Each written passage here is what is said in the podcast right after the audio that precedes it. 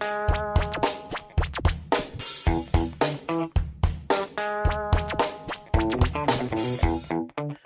morning, good evening, good afternoon. Welcome to another edition, an early week edition of the DFS Dreamer podcast, where we always take a look at the DraftKings uh, uh, Classic slate early on Tuesday afternoon just to be able to get a feel for things here on the Fantasy Impact Today network so we can get our mind marinating a little bit more on what the prices are for people, how the game script may be able to go, and of course, my savant in all of this. The guy who I turn to for all my DFS questions is Pierre at PeeWee31 over on Twitter. And Pierre, I know you are going to lead me to a winning lineup this week. It's always the plan. Always the plan is to to win. Like we want to win, we want to help people learn how to build, but at the end of the day, you want to have that success. Week seven, again, well, I don't know how this NFL season's flying, but uh, looking to have some success in week seven. What what is week seven? That's like a third of the way through. No, it's a half. It's a little bit over a half. Right? Yeah, it's just over a third. Just over a third of the way. I, th- I thought there was 18 weeks. Yeah, so six times, times three is is 18, so a little over a third. Well, when I when I turn the page and I'm on week seven, I'm already in week eight. Don't ask me how my brain works. well, half of 18 is nine, so we're not quite the half yet. uh, you can follow me over on Twitter for more mathematical uh, leapfrog type of questions at Lofinit over on Twitter at Lofinit. Don't forget to follow Show at FI today with a little underscore. PR, I got a couple questions for you. Since it's only a what 11 game slate, so we got a couple of games here that we aren't going to necessarily be covering. So I'm not going to say we got a little bit of time to kill here, but I'm just curious if if, if you know some of these quarterback statistics for the year. Now this is not planned, but I'm telling you right now, Pierre is on top of his game. Okay, Pierre is on top of his game. Um, let's go to let's go with completions. Who do you think has oh, completed? Oh, the most passes or attempts. I'll, I'll give you completions or attempts because it's going to be real close, neck and neck right there uh, in the league this year for quarterbacks. Uh, I would say the most passing attempts. Yeah, that's gonna be close. Um, let's is okay. it Josh Allen? I was gonna say you don't get any points for this, so you're taking it very seriously for not getting points. I, you, I know I like think who, right. who passes a lot, and yeah. I know I know the Bills are pretty pass heavy, so I'd say Josh Allen. 239 for Josh Allen, 239 pass attempts, 160 completions for Josh Allen. Josh Allen, uh, 67 completion percentage. Not bad, not bad at all. Right above him is Tom Brady at 247. Yeah, 67% completion percentage there. Uh, Kyler Murray at 252. 252 is 65 completion percentage. I'm not saying that. It's hard for me to get that. Matt Ryan, your guy Matt Ryan at 253 with a 67% completion percentage. Matty Ice, yeah, we've been forced to to throw the ball either being behind or not able to run. So I believe that. That was number two, and he is tied for the league actually with completions. That was attempts. I don't know if I was saying completions or attempts there. Justin Herbert leads the league with 200, even though he missed a game. He missed like a game and a half or something like that. I, I don't know when that injury occurred in that one game, but uh, he's made 257 attempts so far. Oh, yeah, that, I mean that's a lot. That's, and, it, and, and, if he hasn't missed know, the game, he missed some time.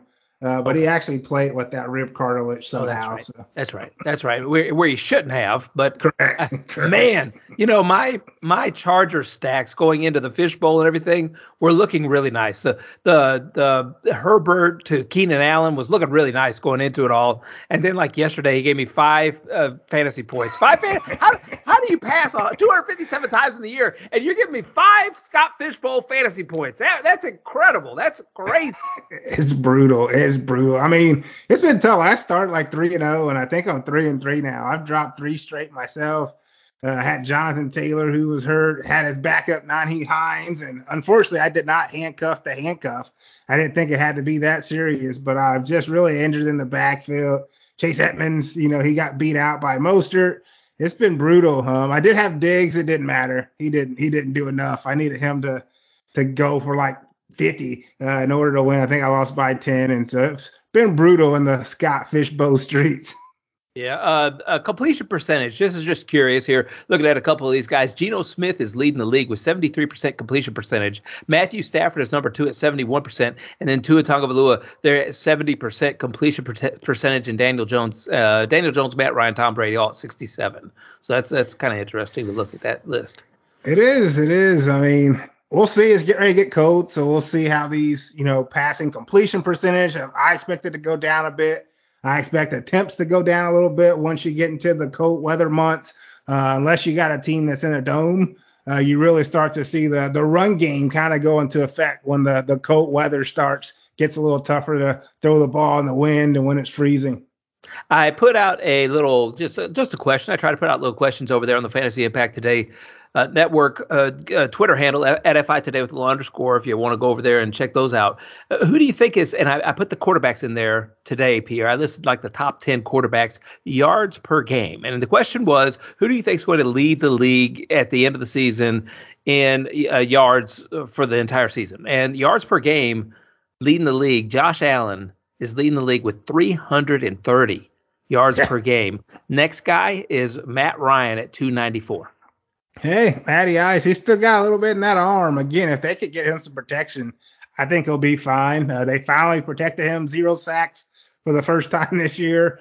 Uh, last game still went down to the wire against Jacksonville, but you hope we can start to get some some chemistry uh, with him. He he hopefully won't have to throw it that much uh, if Jonathan Taylor get healthy, but it is what it is right now. Who do, who do you think will lead the league in yards per game? Not not game, but just yards accumulated for the rest of the year? Uh, Josh Allen, Matt Ryan, Mahomes, Herbert, Winston, Brady, Goff, all those guys. Burrow is even in there. A couple of people voted Burrow, yeah, Derek Carr. It should be Josh Allen by a lot. For one, they they they pass the ball like eighty percent of the time. Uh, in addition, why wouldn't you? He he's definitely the the top quarterback I feel in the the league right now. Um, he does have some running upside. You do worry because they are a, a, cold weather team. Right. That's uh, so keep that in mind. You you might see a, a, Brady or a Herbert start to climb up, uh, playing you know home games at least in Tampa and Los Angeles. But I do feel uh, you'll still see Josh Allen air it out even even when it gets cold there in Buffalo. I left one name off because he just he's not a regular starter for some reason in the league at 300 yards per game, right under Josh Allen by 30 yards, but he's second place. Second place. Joe Flacco. Three, I think he's at 300 yards. oh, I should have known it was going to be. Well, I, I, you know, I didn't. I wasn't planned. It's just ways. Who is leading the league in? Let's see, interceptions. Pierre. Well, this will be our last one. Interceptions. Who's throwing the most interceptions? Uh, probably Matt Stafford. He's been awful.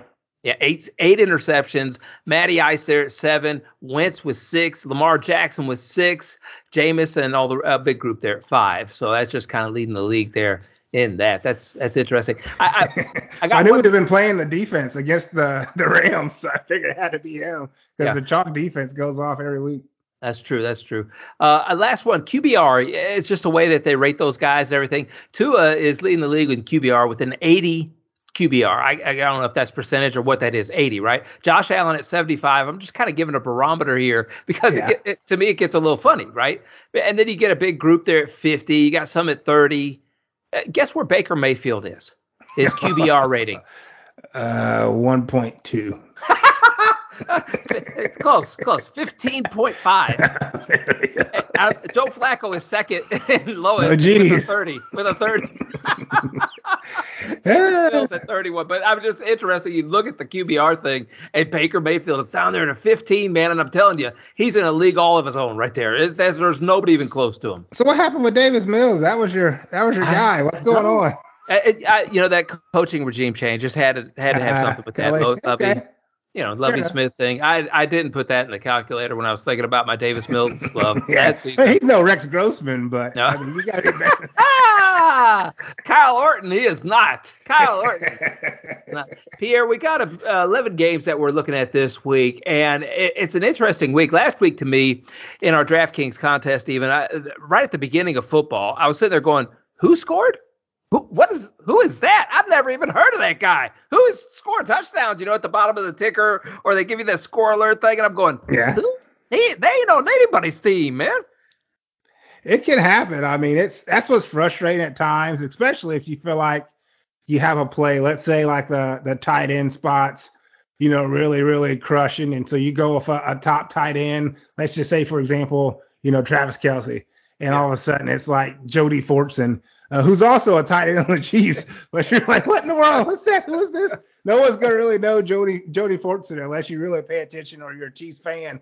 But it happens all the time where like fullbacks or you know, Deon Jackson's a, a pretty good example. So obviously Taylor got ruled out, Hines got ruled out. A lot of people went to Deon Jackson, which unless you're paying attention to the Colts or you're into fantasy, you're not going to know right. who Deon Jackson is as a casual fan. And so you see the game he has, you're like, who is this guy? So I definitely understand that when the, the ticker comes across and you see the touchdown, and you're like, who in the world is that? hey, speaking of who is that, who won our contest last week? We always put on a, a DraftKings contest uh, attached here to the DFS Streamer tweet that was put out there. It's either pinned up over at the Loafing It account or at the FI Today account. Pierre is working on trying to learn how to pin things on his I account. Pinned it, I pinned it last week. Give me some hey. credit, man. All right. Well, you are the champion. One, two, three. no, but the winner's actually pretty known. It was our guy, Bo.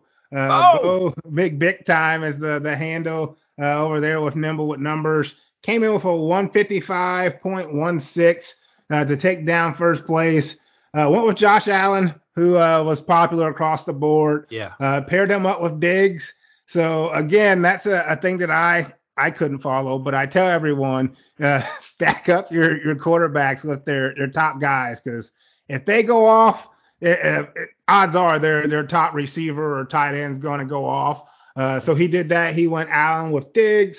Uh, he also had Gabe Davis um, there as a part of his stack. Oh, double stack, okay. He did. He double stacked it. Didn't bring it back um, with any Kansas City. So I know I talked about it. It could be a, a Bills onslaught type of game. Yeah. Um, it was not, uh, but he did not bring it back with anyone. Running back Eno Benjamin, uh, who was really proper at his price right. tag. Uh, Breece Hall, he had Breece Hall there, oh, who got him 23.10. Chris Godwin, um, another popular one at wide receiver. Cade Otton. Uh, so he went with Cade Otton there at 2,900, even with Cam Brate back. Only got him four, but helped him to fit in salary elsewhere. Darrell Henderson Jr. Uh, had him hand a lot of guys. Went with Darrell Henderson after the Cam Akers news broke that he wasn't going to play. Mm-hmm. And then the Panthers D, you know, cheap defense against the Rams paid off again. So he had uh, Josh Allen, you know, Benjamin, Breece Hall, Stefon Diggs, Gabe Davis, Chris Godwin, Cade Otton, Darrell Henderson Jr., and the Panthers D to take down first place. No, that's a beautiful build, and and I I've learned so much from watching Bo and and Scott Simpson, you know, with nimble numbers uh, over there on some of the things that they do and reading the articles. They got a great job. They do a great job over there banging out that mm-hmm. fantasy fire content. I really do. I appreciate those guys. I've even sent a message over to Bo. Hey man, I appreciate all the work you do because I've learned a lot from you, like I have with you, Pierre, or even Rob Norton. Many people who are in that uh, uh, contest that we put on with DraftKings. I've learned a lot from them. Boy, the Craig Craig guy, I've watched him build lineups yeah. and stuff too. It's fun to watch people build lineups, uh, just to be able to get the different correlations that everybody does. So I appreciate everybody kind of schooling me a little bit. Yeah, I mean, it's just a, a, great community, a lot of great minds. You know, we, we got different access to, to different projections, we got different thought processes. So it's good to, one, bounce ideas off of each other. But in addition, you know, see what people come up with at the end of the week, you know, see who they're playing, try to, you know, think why why do they do that? You know, try to pick their brain a little bit. So it's definitely fun and entertaining just to, to kind of have fun with some of our friends. And our family. first, yeah, oh yeah, and family. That's true. That and family. Uh, our first game on the slate: Cleveland at Baltimore. Pierre, I like this game a lot here. Uh, 46 and a half is what it is uh, from a watching perspective. I'm not sure if I'm I'm all over this one on a DFS contest perspective. We got Baltimore favored by six and a half points, mm-hmm. uh, and and I'm not really really enthused about these price tags. But you know, it's hard not to it's hard to say no to Lamar Jackson each and every week. He's at 8K.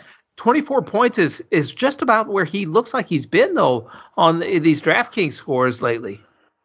Yeah, it's right around his range, but you look, he's kind of been down the last three weeks compared to those first three. So right, only 21 that week one, but 48, 43 are really the ones in week two and week three that are, are holding up that average. Uh, other than that, he's kind of been the the teens. So the fact that he's capable of getting you 40 plus um, kind of makes him in play, you know, all the time. You know, he mm-hmm. wasn't great against Cleveland last year. I think he got hurt um, in their second game, but in the first game, he only went for like 13.4. So I would be cautious there. Uh, it is a higher price tag, but he has an easy route tree. Uh, that route tree is Mark Andrews uh, there at tight end, uh, who's 7,400 and also, you know, right around that 24 point per game average himself. Right. Uh, so you look at him, he's going to give you a, a, leg up at the, the tight end position. So I don't mind Lamar and I don't mind Andrews if you do want to pair them up. Uh, the news I would kind of watch with this team is going to be at running back, um, actually. So you look at J.K. Dobbins. Uh, they say he, he's feeling something in his knee. Um, right. He lost some snaps to to Kenyan Drake, who's a, a name of the pass here uh, with the, the DFS Dreamer podcast when he was in Arizona. But he's 5,100 mm-hmm. going up against the Browns, who are just awful against the run this year. Uh, so pay attention to that. If Dobbins is, is out or misses uh, with some of the injury history that he's had, I think Kenyan Drake will be in play at a pretty good price tag at 5,100. Yeah, little Kenny Drake had 22 or 23 DraftKings points last week, had a lot of touches, and really didn't share that backfield once Dobbins went down. It seemed to be all Drake. Uh, and I don't think Gus Edwards is uh, slated to be able to play this week, right? No, I don't have. I think Justice Hill is questionable, but I don't, I don't see Gus being back just okay. yet. Okay, uh, uh, we're not looking at anything from the Cleveland side, really. Are you? Are is it a Chubb week? I don't think it is. At 8K, it just seems like it, that's really his max price point with max return coming back. It doesn't seem like there's anything there. Yeah, I don't. I don't hate the price. I hate the matchup. Like okay. Baltimore's so good against the run that I don't see myself playing Chubb. Uh, if there is one, it'd be Amari Cooper. Uh, you look at the fact that the Ravens have struggled uh, against the passing game. He's clearly the alpha uh, there for the Browns for the passing attack, uh, seeing 10 plus targets in what four out of six games. So I like to play more at home. Uh, his home road splits are about a four point difference right now. So I don't know if I would play him, but if you do stack up the Ravens, you want to bring back, I think it'd be Amari Cooper. Um, you can also look at Njoku again, who continues to see targets at the tight end position. Oh, yeah, I was going to remind you of that because you reminded me of that one time not too long ago about Amari Cooper's home road splits. I was going to say, hey, buddy, he's on the road this time. Oh, yeah, I know, I know. Tampa Bay at Carolina. I don't know what to expect out of this game, Pierre. It's a 40 and a half point total. Uh, Tampa Bay is, is favored to win by 11 points right now.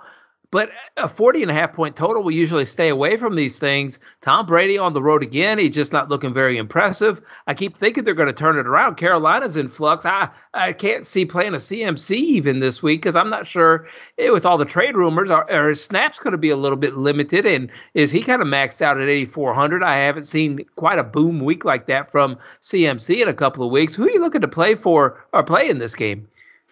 So I actually like Tampa again. Okay. Um, couple reasons. So the last two weeks have been really big ownership and rostership on Tom Brady um, and the Bucs. You look at their matchups, you look at his price, and he's he's bombed twice now. Yeah. You look at the the news, you see him yelling at his offensive line. There's yeah. the memes about, you know, I left my wife for this, all that, all that type of stuff going on. Um, but he's still Tom Brady. I feel like he's going to figure it out. I feel like the team's going to figure it out. They have talent.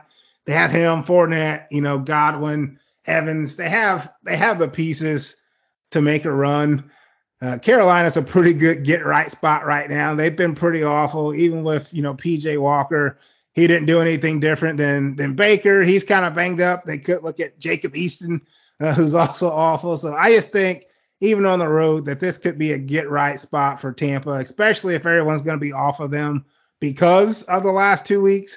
Uh, they're in a worse matchup technically, but that's the time I like to, to jump on. Still good prices with the receivers. Evans and Godwin both under 7K right now, both seeing 80 plus percent of the snaps. Fournette getting a ton of targets each at 7,700. He's in play. So I do think Tampa um, is definitely worth a look. I don't think I'll bring anyone back. The only one I really like on Carolina is McCaffrey, but I don't like playing running backs against the Tampa Bay defense. Well, Robbie Anderson's still here at 3,900 for Carolina. Uh, he's he's gone. hey, it's Terrace Marshall season again. My friend. Yeah, I mean, Shenault, Shenault might be back uh, as well. So I mean, if you want to punt, if you need no. someone really cheap, you might be able to look at you know uh, DJ Moore, Laviska Shenault just because I expect them to be trailing.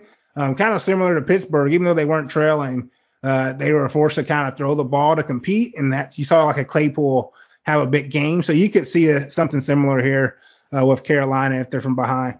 Cade Otton as well. We got to mention his name. At, yes, at yes. Uh, Brate Brate got stretchered off. I think he's okay, but having some neck issues. Didn't sound like another concussion, but yeah, Cade Otton uh, should be the tight end one again this week at, at 2,700. So good call out there. No, never say die. Atlanta Falcons versus the Cincinnati Bengals. This game totals at 47 and a half. It's at Cincinnati, so uh, they are six point favorites there at home. Atlanta is that team, man. They just they just don't go away, and and but they're the opposite team for me. When I'm like, okay, I'm going to play Mariota this week. I got Mariota. He doesn't do anything, and then the next week I'm like, I'm no, I'm not playing Mariota this week. Yeah, I remember what he did to me, and then he does something like last week. So I'm not sure what to do with Atlanta. I just know whatever I do, everybody do the opposite. well, Atlanta's competitive. Uh, that's one thing to just keep in mind. Uh, they're going to grind you out. You got Mariota. He's not going to turn the ball over a lot. For one, he doesn't throw it a ton. Um, he's more of a runner. Uh, and if he does throw it, it's going to be, you know, some of your short, uh, intermediate type of throws. So just keep that in mind. Probably wouldn't play the the Bengals defense. They couldn't find success uh, against the Saints. I don't see them being successful uh, with the Falcons. Could you know turn into a little bit of a, a, a scoring type of shootout potentially uh, there in Cincinnati. It seems like Chase and, and Burrow, you know, found their footing back in New Orleans, uh, back in that you know LSU territory. Had a really big showing for both of them. I believe the Milly Maker uh, had Burrow and Chase stacked up, so I do like you know, Burrow, Chase. I like Tee Higgins. It looks like mm-hmm. he actually, you know, recovered from that ankle injury that burned everybody a week prior. Uh, like him, 6,400. Like Hayden Hurst um, at tight end as well. You look at him at 3,500. Yeah. He's still on the field. He's getting targets. And his last revenge game was against Baltimore. Went for 653 and a touchdown. Well, the Falcons are revenge game for him as well. So I don't mind him uh, going up against one of his former teams. On the Atlanta side, like you kind of mentioned, um, if you're playing Burrow, you probably want to bring it back with a pass catcher. Kyle Pitts finally got in the end zone uh, last week. Sure. Uh, still only got like 10 points, so his mm-hmm. target share just isn't there. So if there's anyone on the the Falcons, I look at the receivers, either Drake London, uh, who seems to be their main guy, and then uh, uh, seems to find his way in the end zone every other week. So if you want a cheaper guy to bring back from the Bengals, one of them. I was thinking Zaccheaus too. He, he, he, is he, he finds his way around out there, but there's just not enough passing volume for me on that quarterback side with uh, Atlanta. It's either for me, I'm I'm either playing Mariota naked that day, or or I'm not playing him at all, or I'm not playing any Atlanta Falcons team at all. I'll tell you, the DST might not be a bad one there for Atlanta at 2,400 this week. It's kind of mm-hmm. one of those lower ones, and Cincinnati seems like a second half team for me. You know, every time I see Cincinnati, they don't get warmed up until the second half. Eh, the whole, the whole first half is nothing but fumbling, nothing but you know, are we supposed to be playing yet? And they they kind of give the other team a a whole first half lead. Well, in addition, you know, their their offensive line struggles, so you can get sacks. Plus, they like to throw the ball. Like they they drop back mm-hmm. and they throw it with Burrow, and so you have that you know pick six opportunity. Uh, so definitely, uh, a lot of teams don't like to play. A lot of players don't like to play defenses against high scoring teams, um, but you can still see those teams be successful. Uh, you saw like the Jets, you know, they had a pick six on Rodgers. They they shut down the, the Packers last week. Carolina was minimum salary from a defense uh, at 24 uh, minimal salary, but they were cheapest defense on the slate. Picked off Stafford for for pick six. So those type of plays, even though they're against superior quarterbacks, superior teams, you can still get paid off if you find one of those teams in the 2400 range like the Falcons are. Okay. All right. Uh, Detroit at Dallas, Pierre. Oh boy, this is. Uh, what are we supposed to do with this one? I mean, the last taste in my mouth about Detroit was they just did horrible offensively, everything. But that was the week before the bye week. You know what I mean? Uh-huh. Like, and and I that's the week I went, oh man, I forgot about that. Don't take teams with the bye week, you know, coming up because they're already on vacation, and and so they're already taking it easy maybe, and and I think that's what maybe happened with Detroit the week beforehand. But we know that that team has the potential to be in a shootout. I don't think they could do it against Dallas, but this is uh you know Dak Dak Prescott's first game back. He's going to be mm-hmm. doing those things. I just see them really really playing from ahead though, and it being a running game. This is a 48 point total. Dallas is favored by seven points. So I'm thinking uh, Ezekiel Elliott, but I'm I'm really loving a Tony Pollard against this Detroit Lions defense. Yeah, I like Pollard too. Um, he just looks more explosive when, oh, yeah. when he's on the field by by a lot. Um, you look at the Lions; they've struggled against the run all year. I don't like that they they split carry so frequently when it comes yep. to, to yep. Pollard and Zeke. Even against Philly, I think the the carries was 13 to 11. So really, really close, but they're both in a really good matchup. I think I would take Pollard as well just because of the explosiveness. Um, CeeDee Lamb's great now. Right now is the the top receiver on the slate from a points per dollar standpoint. So that's interesting also because the Lions just struggle in general. So when you think about that, I think a lot of people are going to go to to CeeDee Lamb because a lot of projections are going to going to going to basically point in his direction. It's okay. going to be one of these running backs though. I think you're right. Getting it right is going to be the difficult part. Uh, you look at, I think for the season, uh, Zeke's averaging about 15.7 to, to Tony Pollard's 9.2 from a, a, rushing attempt standpoint. So right. favor Zeke. Uh, targets not too much different. Uh, it's like 2.7 for Pollard to 1.3. So you got Pollard's burst, but Zeke seems to have the the opportunity. So flip, flip a coin. Uh, I think I'll probably lean Zeke because I think everyone's thinking the way we're thinking which is Pollard. So I think I might go with the old man who's not as old as people think he is. No, and and I can see that. And look, it, it's Ezekiel Elliott, so they're going to look mm-hmm. for an opportunity for him to have a Zeke game. You know, I yeah. mean, just he's the he's the crowd one of the crowd favorites there in Dallas. He'll be at home. I, I can see them doing whatever they want to in this game mm-hmm. against Detroit, and I think that's going to be one of the things they want to do. And Dak should be back as well, and him and Dak are best friends, so keep that in mind also. Yeah, I remember that COVID party they had. Hey, uh, DST's Cowboys are at 4K. Is it worth it this week to spend up for them against Detroit? I mean, you can. They're going to get pressure, but I don't like paying up for for defense. I know I did a little bit last week with the Ravens, and it backfired. So I'm going to be right back down at the bottom of the barrel where I should have been last week in the first place. Uh, bring back. I'm on Ross St. Brown. Uh, yeah. Definitely look at him. Should be a week removed now from his ankle injury. Uh, now that they're coming off the bye themselves. So he's in play. Uh, pay attention to DeAndre Swift. Uh, he should be scheduled to come back as well. He's down at, at 6,800. Uh, he will be splitting a bit, I'm sure, with Jamaal Williams, but he's he's technically in play too. I can always look at Hockenson as well, but I only like him kind of when Amon-Ra St. Brown's out. Uh, he's he's going to be in though. DJ Chark may be back. Josh Reynolds. So so there's plenty of options from a run back standpoint. I will probably go with one of the receivers though, as I do expect the the Cowboys to get out in front in this game. See, I, I, I, lean towards Josh Reynolds until I see that maybe DJ Chark is back, and so I, I kind of question that a little bit, and then I wonder whether or not Josh Reynolds really has had his boom since Amon Ron St. Brown uh, butchered that uh, since he was out, and, and yeah. but but they're gonna have to pass a lot. Josh Reynolds always seems to have Jared Goff's eye. That's it's true. I mean, he did as soon as the trade happened. Uh, they obviously played with each other with the Rams. Uh, so again, if you need some salary, uh, you can go down to Reynolds. He's getting about seven targets uh, per game in comparison to Amon Ross, roughly 9.8. So they're they're pretty close in target share. How did you do that so well? Amon Ra Ra. Uh, rah, rah, rah, New York Giants at Jacksonville Jaguars. This game totals at 42 and a half, so one of the lower ones on the board again. Jacksonville is at home and they are actually favored by 3 points. How about that? Against the Giants, the Giants don't they, they don't lose. How is Jacksonville favored at home in this game, Pierre? And and you nailed it last week, bud, whenever you told me that uh, Trevor Lawrence plays like he's in a different world whenever he's playing against Indianapolis, and, and he did last week. He had 25 DraftKings points, just about his highest of the season, and and he did really well. Yeah, it never fails for some reason. Like he just does well against us. He's efficient, you know, from a, a passing standpoint. I think he was 20 for 22, uh, even with his passing. So we didn't we didn't stop him there. We just happened to get some pressure on him uh, to get some sacks to kind of bail us out. Uh, he ran it in for for two touchdowns, so he does have that that rushing upside as well.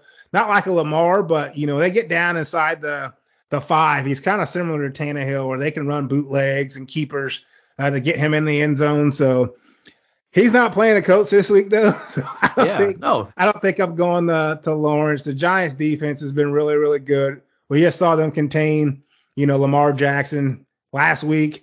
Uh, only the one loss in the season. I don't really like this game.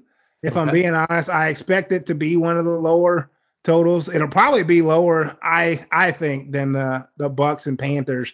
I think the the Bucs offense could help that situation. Where I'm not sure either offense with the Giants or Jags can help. So I, I don't know if I'll play much. I think you can always play Barkley.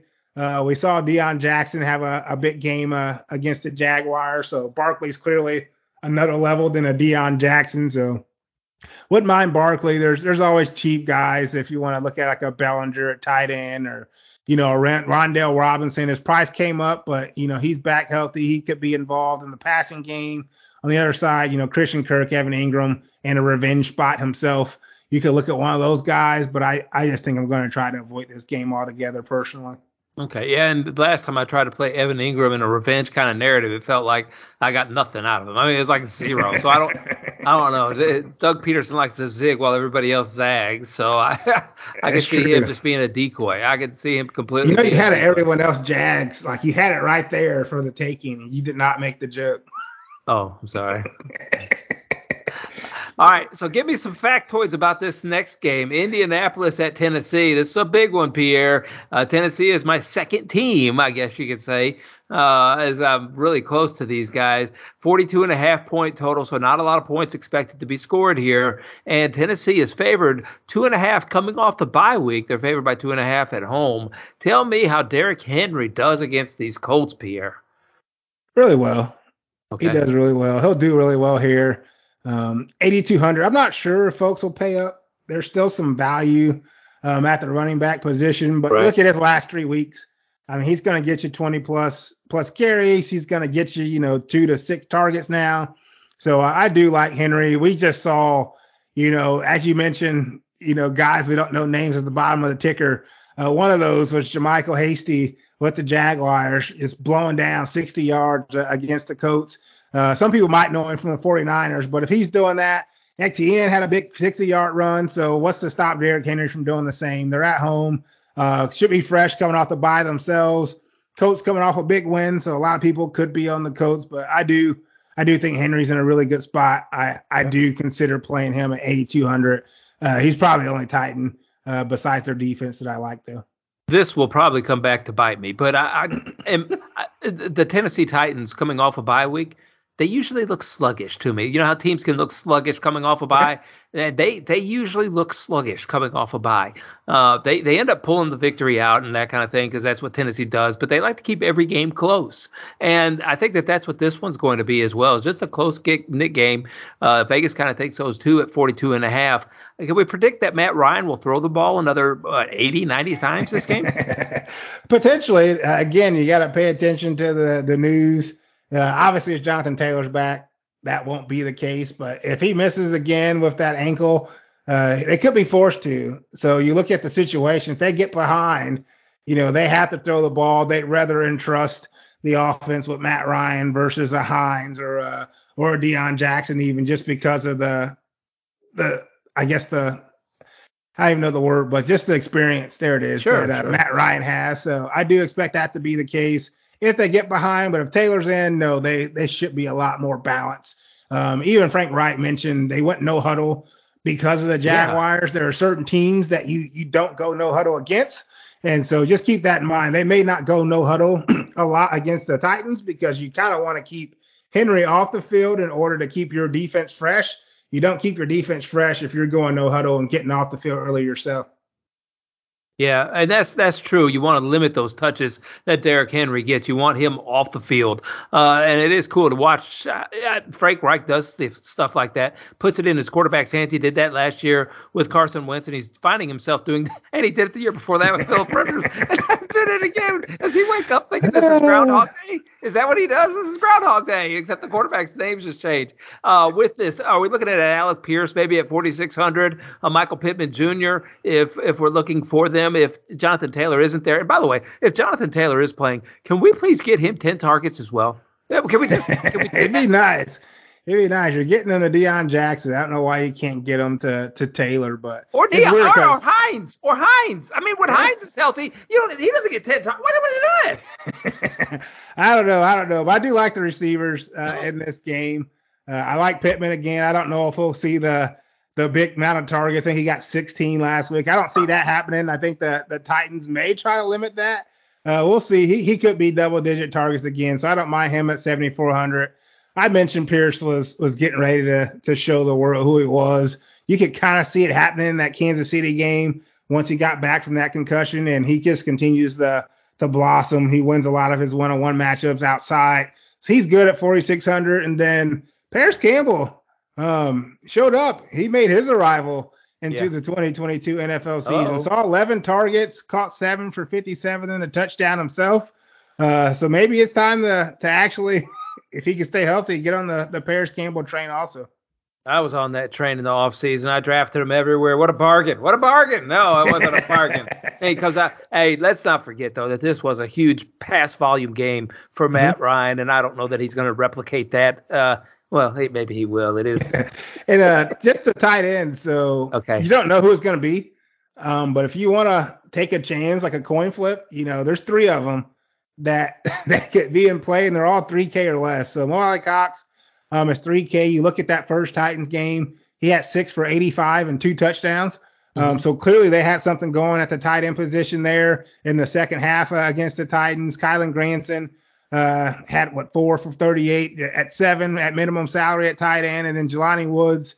They really like to use him in the red zone. Uh, had two for 27 and a touchdown for 10. 10 doesn't seem like a lot, but at 2.5, that's four times the value That's plenty. uh, going on there. So yeah, if you want to punt, uh, coach tight end could be a good position for that. I'm not opposed to a Titans defense either. At 3K, I'm Yeah. just not. I'm not opposed to that at all. With with especially if there's not a Jonathan Taylor in that game, and we got to depend on Matt Ryan to get it done outside. I think that uh, a a Titans defense looks pretty good, pretty good on Sunday. We got a It, Green it Bay. can, it can.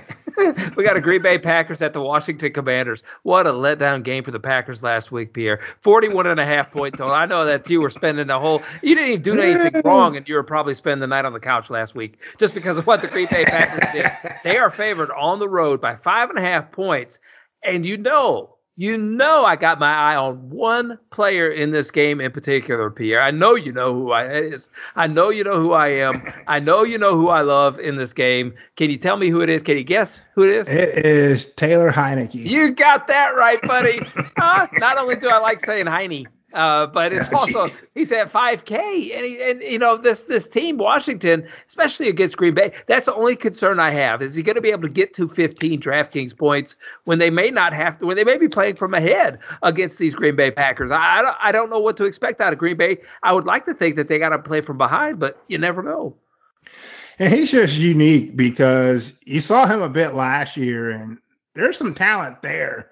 Um, I actually expect him to unlock Terry McLaurin, uh, which I don't think is being talked about right now. So when you look at the receiving corps, Wentz was really leaning on Curtis Samuel quite a bit, and even Dotson. Uh, you've seen Dyami Brown, you know, get some shots, but you're going to see Terry McLaurin probably come and have his coming out party this All right. maybe even this week. So you look at this matchup last year, week seven in Green Bay. Uh, McLaurin had uh, 28.2 fantasy points, caught seven balls for 122 yards and a touchdown against these Packers. Heinicke himself uh, had a really solid game. I believe he's a Wisconsin native, uh, if I remember correctly. Uh, he had 22 fantasy points, which you take that to the bank at, at 5K. Uh, threw for 268, a touchdown rush for 95 uh, yards himself last year. So he's he's definitely capable. Um, he started quite a few games uh, last year. When you look at his 20 point outburst, one, two, three, four, five. He had five of 20 points or more uh, last season. If he does that, like I said, at, at 5K, you're really happy uh, at that um, value that you're getting from him. So I like him. I like McLaurin uh, with him on the Packers side. Um, I don't, I don't, I don't think you can ever discount Aaron Rodgers. He's 6K, and he hasn't had that that performance over 18 yet, but uh, he's Aaron Rodgers. So coming off of loss, so if there's a time that he could have it, um, it'd probably be this week. He's talked about simplifying things. Um, so I, I think you could see him kind of have a bounce back game as well. So I don't I don't mind him at 6K. Probably pair him up with a La- Lazard. I would imagine he seems to be getting healthier, starting to get more targets, getting in the end zone. So don't really like the running backs this week. Uh, I know they need to get Aaron Jones more involved. How they do that, I'm not sure. Uh, but I don't mind Rodgers, Lazard, maybe Doubs. We saw Tonyan uh, get 10 targets, but his price jumped up a bit. But this game isn't too bad. It could be a little sneaky, actually. So I like a lot of pieces from both of these teams. Okay, I'm not going to say this is a must-win game for Green Bay, but I mean, they got to get their act together. yeah, they really do. I mean. I mean, I know we're not in panic mode yet or whatever, or relax mode yet, but you're right. And, and what does simplify mean? Last week they were supposed to run like crazy, and they couldn't do it against the Jets. And, and what are they going to do this week? You know, against so he, he told us this today, uh, actually on the Pat McAfee show. He said that the players need to simplify the game. He said it wasn't a shot at the coaching staff, but it was a shot that you have packages out here where if two out of the 11 guys don't do their job, it kind of blows the whole play up. And so, in the minds of these players, they need to simplify and kind of get back to the basics on route running, on blocking, um, and just simplify the game versus being too convoluted with what a play might actually be or mean. Okay. All right. I'll take his word for it. But I also like a Brian Robinson in this game. Mhm. 5,500, it depends on how much volume there's there because they sure did talk about getting Gibson a little bit more involved after he had a good game. But, you know, Gibson had a good game being the number two running back. He didn't have a good game being the number one running back. And I know this Green Bay Packard offense or defense really lets up a lot through the on the ground. And I, I could see Brian Robinson possibly, I won't say have his coming out party because I don't know if physically he's able to do so after, you know, the offseason that he had. But man, if if he can, he, he can this week. I just don't like the three running backs, if I'm being honest. Um, Okay. He looked okay in that second half. Like I didn't think he was great. I was pulling for him. I, I like the story, Sure. uh, the quick recovery from you know the the gunshot tragedy that he had, but he just didn't look. I thought Antonio Gibson looked better, if I'm Yes. being honest, in that game. So I just don't think I don't think there's enough touches to be confident with any of these guys. Okay. All right. No, I, and that's why I said it. I wanted to hear what you had to say about that. And there, there's some of that narrative going around about Brian Robinson, and I'm pulling for him too. I do Yeah. think that he's going to get the red zone looks uh, uh, beyond uh, any measure. But at the same time, Taylor Heinicke is a little cheap version of, uh, you know, of Allen at this point. That's what he. That's how he plays the game. It's just what he does. It's, it's how. And and I, I'm wondering too, like the wide receiver position whenever I look at that, and you get you kind of burst my bubble a little bit by saying how many points Terry McLaurin had last week. I always think about that backup quarterback though coming in the game, and I don't think that's the situation last year. He was the starter. He was Yeah. he was you know he was a starter last year. This is a backup season, and so maybe I, it, he has a connection maybe with a with a Brown, maybe you know uh, Dotson, but I, I would say that'd be Dyami Brown more that he'd have a connection with more than anybody if I was looking for that narrative to play. Yeah, potentially. Again, any other you know situation, sure, that's probably the case. But given that he's been the starter, um, he's going to already have a rapport with some of these guys. And when you look at someone like McLaurin, who's clearly the the number one receiver on this team, it be in his best interest to get that guy involved and, and try to win this job and make sure that the rookie Sam Howell doesn't get his opportunity. All right. Well, Carson Wentz doesn't think he's the number one wide receiver in that group. I'll say that. New York Jets. yeah. I say that New York Jets at the Denver Broncos, 39 and a half point total right now. Uh, What are the Jets going to do going into Denver, man? It is a tough matchup for them. Denver Broncos are favored by two and a half points. Don't ask me why. Don't ask me how they're favored by two and a half points because I don't have any clue. Uh, two and four is their record right now. They have got to get it right too. Uh, Pierre, this is something I thought about as I watched. You know, as we've seen Russell Wilson struggle, as we saw Aaron Rodgers struggle, Tom Brady struggle, oh, we, we're, we're seeing the torch being passed to these young guys left and right now. And it seems like it's the end of the line for some of these quarterbacks that we have known for years. I mean, it eventually comes, doesn't it? Like Yeah. like father time tends to catch up and so it seems like that's happening you know we, we see like you said brady struggling we talked about him earlier on uh rodgers right now we russell wilson aye aye aye so it's definitely seeming like that that's the case um and the jets have been a part of that so they were up against rodgers you know last week and really shut them down held them to 10 points in lambeau so what's to say they can't do that in the altitude here in denver uh, in addition, you know, Wilson came down with a hamstring injury, Yeah. uh, what they're talking about today. So it's possible he may even miss this game. And then you're looking at like a, a Brett Rypien coming in. So I don't mind the, the Jets D. They have a defensive coach in Robert Saleh. They put up nine plus, you know, three weeks in a row uh, against the, the Packers. I know they had backups there with the, the Dolphins and the Steelers, but I mean, they're capable. All you want is that that pick six type of situation with a Sauce Gardner. Quinnen Williams looks great on the defensive front. So uh, I don't mind a Jets defense here at 2,600 going up against, even if it is Russ, because he's making mistakes too. But uh, either way, they're in play. There, Breece Hall definitely has taken boy, over oh the running back spot there. So you look at, you know, back to back, you know, 23 plus weeks. Uh, saw 20 attempts last week against the Packers, still getting a couple targets. Really good. I mean, he's explosive. Uh, so I do like him. Even at 6,200, he can pay that off here against the Broncos. So don't mind that situation. Receivers is tough. Um, I think Zach Wilson's a solid quarterback. I mean, he's young, he's going to make mistakes, but they don't really need to throw the ball the way their defense is played and the, the way they're able to run the ball with, right. with Breece Hall and then spell him with Carter. So that worries me. He's not airing it out like Flacco right. was. So that kind of impacts the receivers quite a bit. And even Elijah Moore uh, came out, I think it was yesterday, and you know said that you know there's a lot he could say about why he got zero targets last week, but the team's winning, and that's ultimately what it's about. So why would he say anything? that he got zero targets when they're still winning. So it's in his mind, you know, hey, I want the ball too, but I mean they're winning. So if, if it's not broke, don't fix it. So I would just be a little concerned with the Jets passing game. I can understand that. I, am also concerned about that Denver backfield because that looks like a just a, a doggle. You talk about three people oh back there, goodness. and Melvin Gordon looked like a, a it was kid two. looking. There was two people back there because. Uh, yeah. Oh my gosh. Yeah, I mean Gordon Boone. I, I, picked up Boone in places. I started Boone in places because he looked spry and looked spunky. And here comes Latavius Murray getting the. Uh, Melvin Gordon looked like a kid standing outside of a donut shop looking in the window. That's what he looked like. And Latavius Murray was in there eating all the donuts. I, and it's a, I, I don't know what to do with it. I'm going to stay away from it. That's what I'm going to do for it. But you know, whenever we're talking about redraft leagues and stuff, is it worth a Latavius Murray to be picked up? Should you? I mean, if you like 50 year old running backs, I guess you can you can take a shot, but I don't I don't understand that either. Like he was he was signed off the practice squad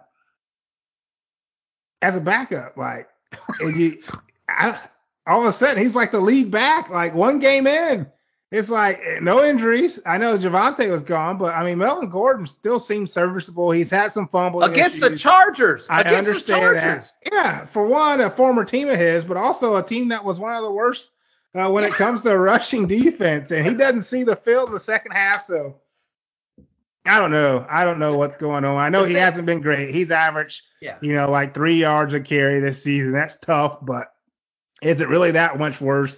Latavius Murray. But I mean, if you're going to get any juice out of Melvin Gordon, that's going to be the game. He's not going to want to be showed up by Austin Ekeler. You know, he's not. You're going. He's going to come out there with a little more purpose. He's going to. He made sure he hydrated before the game, I'm sure, and then he's just standing on the sideline. I mean, he handled it well. They had interviews. He's like, I don't know. He wasn't told that he wasn't going to play the second half.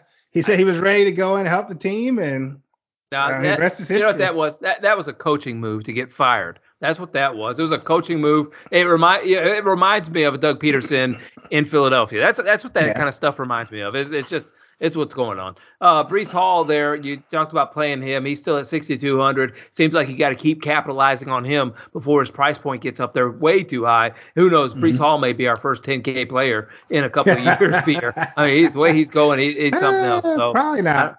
oh well, uh, okay. Uh, what about one of those uh, tight ends for? Denver. I know that that Dulcich, Dulcich yes, he scored a yes. touchdown. Twenty five hundred is his price tag, and he seems to be able to pay it off. Uh, only three targets, but you know, you never, you never know. Well, he was open more than that. Like there were times where Russ just missed him. So I mean, there's a lot of issues going on with Russell Wilson right now with him just seeing the field. But I do like Greg Dulcich. I, I think that's who they've been waiting for. They had Albert O and active, um, all four Dulcich. They used the third round pick on him. I believe out of UCLA. So as he continues to get further removed uh, from that hamstring, uh, I think you'll see him on the field even more. They said they're going to bring him along slowly. He played 71% of snaps last night. So if that's slow, then uh, I can't wait to see him get up to full speed. So minimum salary at tight end 2500 I probably prefer him if Russ does play. Okay. Um, but yeah, he's definitely again one of those punts that you can put in, save salary for for uh, positions elsewhere. Uh, Dulcich is in play at 2,500. Don't mind the receivers. Uh, Sutton having a, his first dud was a little concerning. Uh, but again, you just got to watch this this quarterback situation, both Russell Wilson and his health.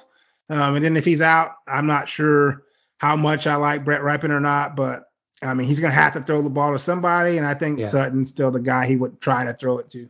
Houston at Las Vegas. This point totals at 46 points. Las Vegas at home. They're seven point favorites right now. The mm-hmm. Texans, uh, according to uh, who am I who am I looking at here? I'm looking at OddsShark. The Texans they only have Texans scoring 17 points and Vegas scoring 31. Pierre. So this looks like a, a great spot for Josh Jacobs to really get his thing going on here right here. And he had the volume yeah. to be able to do so before they had a bye week. He's at 6,500 Pierre. Uh, is Josh Jacobs the guy this week? Is he going to be so chalky that you got to yeah. play him? Yep, he's the he's the chalk this week. Uh, for one, it's the the Texans defense who's just given up points on the ground all year. Uh, but then you even look at Jacobs, like his his opportunities continue to climb. Uh, he's got 21 and 28 target, not targets, but touches. Yeah. Uh, the last two games before the bye, uh, he saw five plus targets the last three games. Uh, so you got to expect that to continue. They've actually been competing in those games uh, beating the Broncos. Uh, they lost the you know, the Chiefs in a game they probably should have won by a point. So I do expect them to continue to to go to him, go to that well. Um, and this is the matchup for it. They can also keep the Texans defense honest with that passing attack. You know, with Davante Adams, you know, Renfrow's back, Carr's solid. Maybe they'll get Waller back. So they can definitely do some things, and I think it'll be through Josh Jacobs 6,500. Again, like you said, he's probably the chalkiest, chalkiest running back on the slate this week. Uh, for the Texans, whenever I look over there, I want to play a Rex Burkhead just because he's the receiving back. really, seriously. You always want to play Rex Burkhead.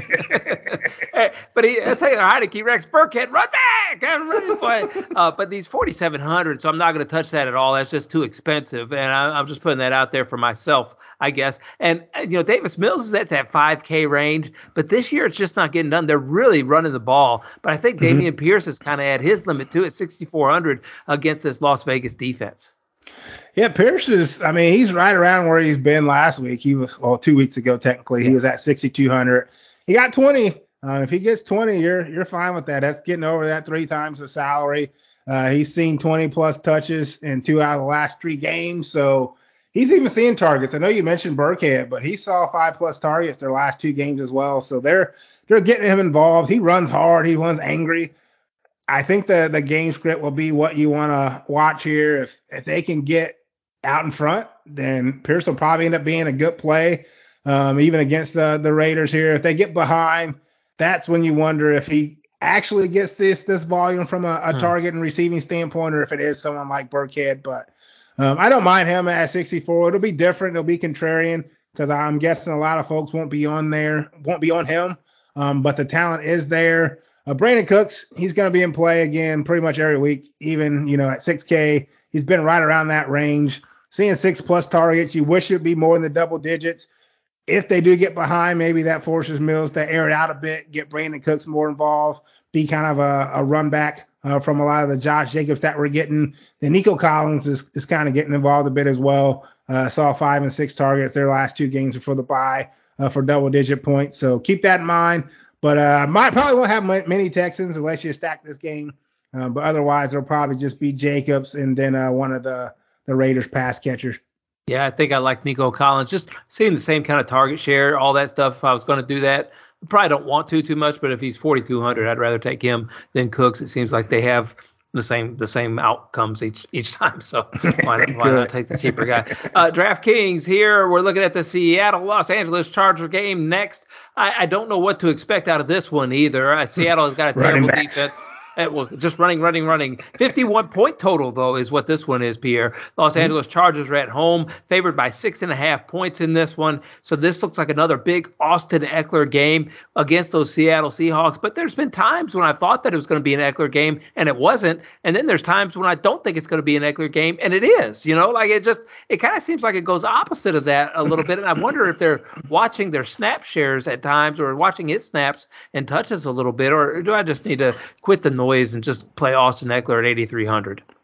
No, they're they're definitely watching the snaps. That's something they talk about um, in the off season was just uh, to kind of try to limit him, keep him fresh because he wore down a bit last year. Mm-hmm. some thought it was just kind of like coach speak, but it's it's been a thing. He's only playing about 60% of the snaps each week. Um, so keep that in mind. Even with Josh Kelley getting banged up in that game last night, you saw Sony Michel come in and play 32% of the snaps compared to 66 for Ekeler. So he's getting spelled. Uh, the last few weeks, he's made the most of his opportunities. So, you know, really no big impact there. You do have it against the Seahawks who struggle against the run, so he's in a really good spot. So if he can stay efficient, then great. Uh, he's going to pay off for you if he can stay efficient. But you look at he's only getting, you know, 13 to 15 yeah. rushing attempts. That's not a lot. But he's got games with the targets, and that's where it comes into play. He's got 10. He had 16 targets last night. So he's getting seven plus targets. He can kind of make up from that with his receiving volume. Uh, yeah, uh, which is why that salary still works out for him at 8,300. Yeah, but Keenan Allen is right around the corner. Keenan Allen's knocking on the game door, and he's ready to come back. And I think that we could see that uh, total of, uh, of 16 targets come down a little bit, if not a lot of bit, for for Ekeler right now. So I'm I'm I'm very weary of that. This to me, it's just it feels, and I, am saying the feels. Is I'm not giving a statistical status for it. I'm just saying it feels like it's not an Ekeler game. To me, my favorite running back in all this is Kenneth Walker III. Yes, he's he's going to be right there with Jacobs um, from a chalk standpoint. So exactly, he only went up four hundred dollars. Saw twenty one attempts, ninety seven for a touchdown. Had a ton of missed tackles uh, by by Arizona as well. So again, we just talked about the Chargers and how you should be able to run as long as you're not Melvin Gordon against them. So I do expect Kenneth Walker to to be in play. Good price at fifty eight hundred. I worry if they get down, if he'll be involved, or if they'll go to DeeJay Dallas uh, who seems to be their their pass catching back right now. Right. Didn't have to really do that last week because they they were pretty close with the Cardinals and had the lead in that game late. If the scripts flipped and the Chargers can be the Chargers that people expect them to be, it could play Kenneth Walker out. I'm not sure yet. That's something to be determined, but something to consider this week uh, from the Seattle standpoint. Uh, Lockett finally had his poor game. Figured that would be the case with everyone on him, including me. Uh, so he definitely uh, stunk it up, only had two catches for 17, but you could see him uh, come right back in the play here if they do get behind or forced to throw. Uh, Metcalf, 6,600, again, also in play. Uh, they're really the the two alphas here in the, the Seahawks receiving corps. And then the Chargers, you mentioned Keenan Allen. They could really use him. I think they're missing him greatly right now. Mike Williams, he's another one of those guys that has a big home road split uh, with his favor being on the road, actually. Um, you look at him on the road, he's averaging 20.4 points over the last two years, only 12.2 um, at home over these last two years. So he's more of a road player. This game is at home, so keep that in mind when it comes to Mike Williams. Might want to go to Keenan Allen if he's back, um, or the tight end position. I really like Jared Everett, Gerald yeah. Everett this yeah. week.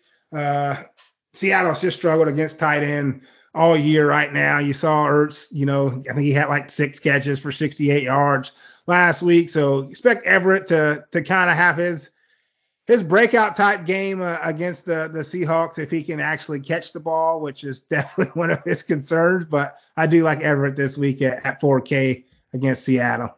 You know all the question marks that Los Angeles has I feel a lot more comfortable playing the Seattle Seahawks this go around because uh, the the Chargers just don't have that great of a defense, and you're starting to build mm-hmm. stacks with Geno Smith at 5600. I can't find a run back that I like necessarily, but um, I, am just looking at Geno Smith and I'm thinking about those two wide receivers or even a Kenneth Walker, but I'd rather play the wide receivers because uh, you know, Chargers usually usually have a little shootout contest going on, and I think if Keenan Allen comes back, it could turn into a little shootout.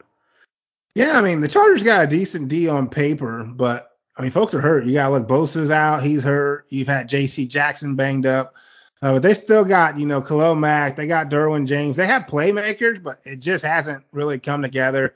Didn't look bad last night, but it, you know it's Russell Wilson in Denver, yeah. so take that with a grain of salt. Yeah, but that's not uh, Geno Smith. You know, it's not. It's not a comeback player of the year, Geno Smith, but I mean, what are you gonna do? I mean, I don't mind this game. Like, it has the highest total probably for a reason.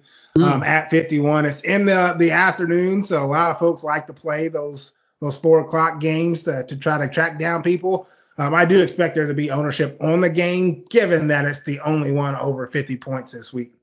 Kansas City at San Francisco. San Francisco's returning back home after a long road trip. It feels like I think they spent a, a month out east. It, it, 48 and a half point total. They played like it too in Atlanta. Uh, they just didn't show up at that game at all. It wasn't how the game script was supposed to go. Whenever you're looking at it on paper at all. And right now it, it looks like Kansas City is favored on the road by three points in this one. I like San Francisco at home. I, I like them coming off of a loss. But then I look and I go, well, Kansas City's coming off of a loss too. You know, and San Francisco's defense just got getting chewed up by Atlanta and Mariota. What in the world is are, are the Kansas City Chiefs going to do to this team? Yeah, it's tough. Uh, pay attention to the other Bosa. So we just talked about Joey being out with the Chargers. Pay attention to Nick Bosa if he can get back on the field because he's kind of that engine for this 49ers defense. He's their mm-hmm. edge rusher. They're going to need to get some pressure on Mahomes. Otherwise, he'll pick you apart. Uh, so do watch that news from a defensive standpoint. But this game is interesting to me because I do think that Jimmy G can throw the ball if he needs to. Um, 5,500. We we just saw Allen. I know I know Jimmy G's not Josh Allen, but he's capable of, of throwing the ball. He's got weapons. Deebo Samuel, solid price, 7,600. Kittle, you know, he's he's gotten some some looks here. He got 10 targets uh, against the Falcons. If you get that from Kittle, you love that at 5,300. Um, the Chiefs do struggle against tight end. We saw Dawson Knox, you know, get that game winning touchdown uh, against the Chiefs there. So I don't mind uh, the 49ers. The running, you know, attack, Jeff Wilson, folks probably won't be on him because of the dud that he put up. But again, Kansas City struggled against the run. So I don't mind Jeff Wilson at 5,800. I expect him to, to kind of get back in the flow. And they're going to have to try to run the ball to keep Mahomes off the field. Right. Um, so keep that in mind also. And then the Chiefs, you know, the usual suspects. Mahomes always in play. Uh, 7,800 came down 200. Uh, averages 27 points on the road versus 23 at home. So he's better on the road. Uh, you got to pair him up with, with Kelce if you're going to play him. You want his top guy. That's where the boom is uh, with this team is, you know, when Kelce has a big game, usually Mahomes is tied to it. So he's at 8K. So it'd be hard to get him in there. But if you're going to stack this game, you would want Mahomes, Kelce, receiver. It's a coin flip. Juju finally got his game uh, last week going for 25.3. Not sure that'll happen again. Uh, I do like the 49ers secondary, so probably yeah. just Kelce and Mahomes. Not even one of the running backs, honestly. I understand, and, and running it back. Uh, it seems like Aiyuk got a lot of work last week, and he's up there at 6K, highest one, highest wide receiver. Is that's very strange to look at. No wide receiver for Kansas City being higher than Brandon Aiyuk, you know, as far as price goes. But it, it doesn't seem like Aiyuk has really been the guy to ever put it together two weeks in a row. You know, it, it, just doesn't happen. So I, I, would be off Aiyuk and I'd be going to Deebo. But I love what you said there about Kittle because Kittle's getting warmed up a little bit coming off of injury, and maybe that was his warm up game, and then this is his breakout game at home. It could be, and again, Chiefs struggle against tight ends, so it'd be a really good idea for Shanahan to get him involved versus blocking all the time.